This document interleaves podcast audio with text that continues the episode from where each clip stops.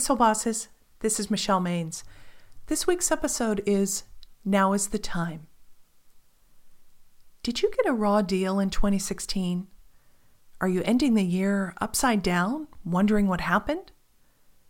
Maybe you're on the other side of the spectrum. At last, your turnaround moment arrived. You're thinking, finally, everything came together. Guess what? It's okay either way.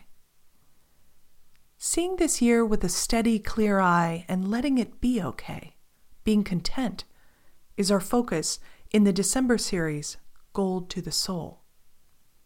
The times when life doesn't go according to plan isn't the point to throw in the towel. It's when having a spiritual practice is more important than ever. Zenju Earthlyn Manuel at Still Breathing Zen Meditation Center put it this way. Many of us have been practicing Buddha's teachings or walking a spiritual journey forever and preparing for every moment of our existence.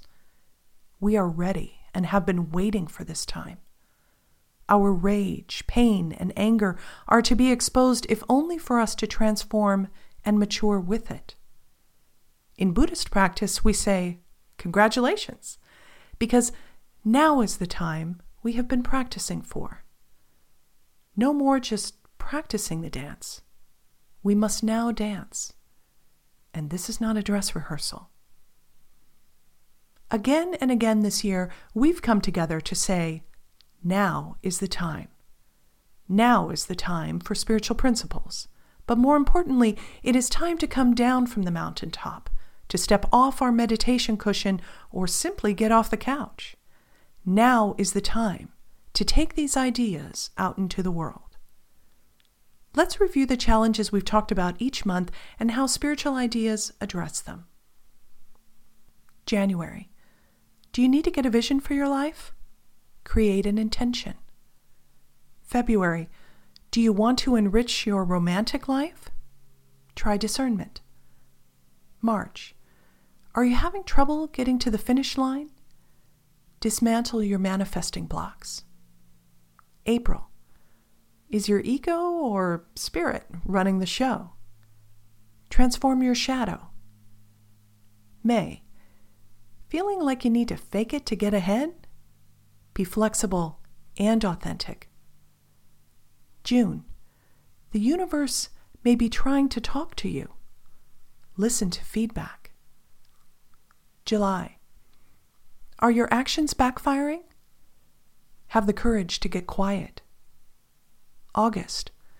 Feeling like your practice is a drag? Lighten up with an easy fix. September. Admit you don't know what you don't know. Be a lifelong learner. October. Stop micromanaging your communications. Instead, become a listening pro. November. If you're at the end of the road, learn to say bye-bye now. Coming all the way through the year, continuing a spiritual practice is its own kind of success.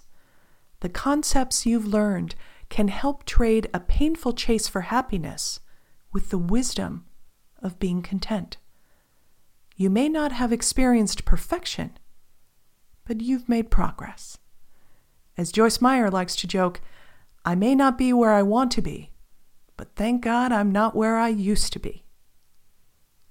This week, take one glance back at 2016. Make peace with what worked and what didn't. In fact, take one more action. Pat yourself on the back and call it good. I'll see you next week.